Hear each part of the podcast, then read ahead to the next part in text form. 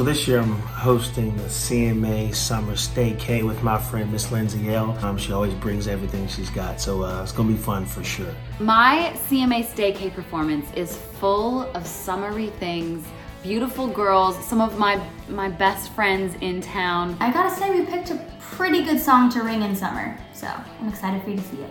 Talk about what's going on in our lives, sing them new songs.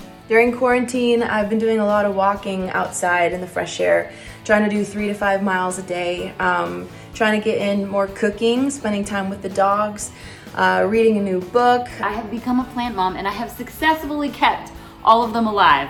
I have about five plants right now. I've also been playing a lot of guitar, figuring out how to work out in my living room.